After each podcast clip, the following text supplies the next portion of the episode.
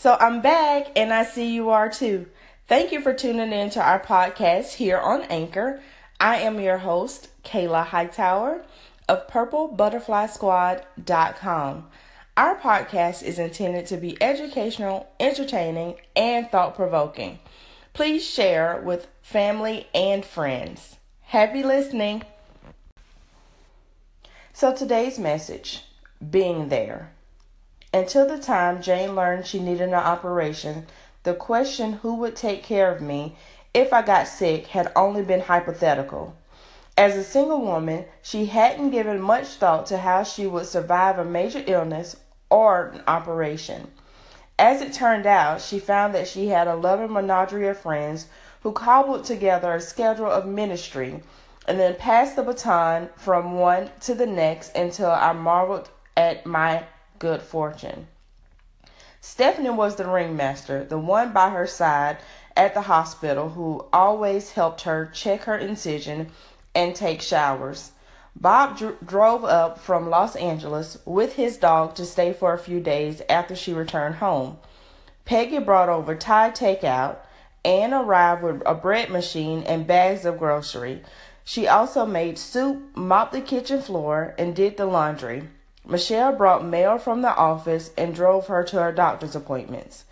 It was amazing to Jane that these various people hardly knew each other when they first began helping her, but by the time she recovered, they had all become friends.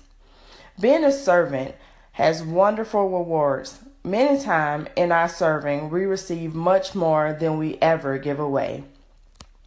So lighten up. We need each other.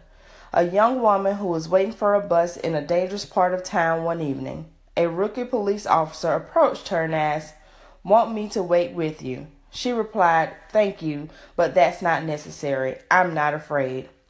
Well, then, he said, grinning, Would you mind waiting with me? So, today's Bible verse is Pride lands you flat on your face, humility prepares you for honor. Proverbs 29 and 23. The quote is God didn't save you to be a sensation, He saved you to be a servant. So I think, guys, this message is definitely fitting, especially for today on Sunday, which is a day of rest.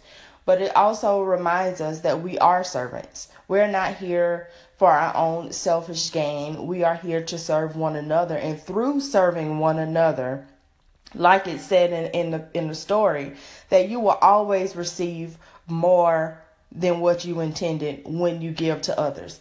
That's kind of how we created. So if you want to get ahead, if you want to be pleasing to God, if you want to be pleasing even to yourself, try being a servant to someone else that you come in contact with today.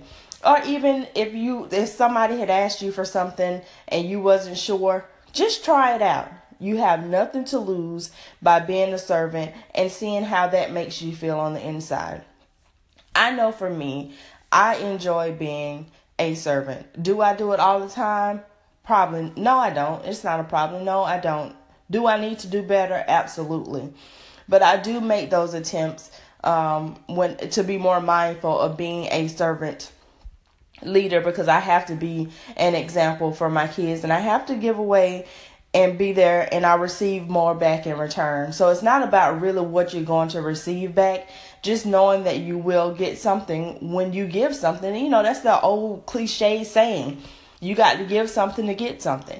So you have to be a servant in order to prosper and in order to be pleasing to God. And you'll be amazing of how that makes you feel on the inside. So I know people are when you have um, like homeless people standing on a corner and they're always asking for money. A lot of times I give money if my if my heart is moved to do so. I give money. I, I guess my heart had been moved so much to every time we got to a corner, my son would ask me, "Mama, why do we always have to pay to, these people to go through the light?" And I was like, "Baby, we're not having to pay to go through the light." Mama's heart is being moved to give money to those who don't have it, and so therefore I am giving. He was like, Oh, I thought we had to pay to go through the light. So, I mean, to me, I was giving because my heart was moved, but to my son, I was paying to go through the light.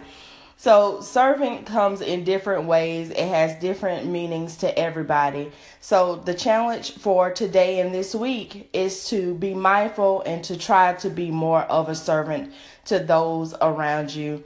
And then call in and let me know, you know, if you have received an increase in something in your life that you've been asking for since you've been a servant. So until next guy next time guys, be blessed.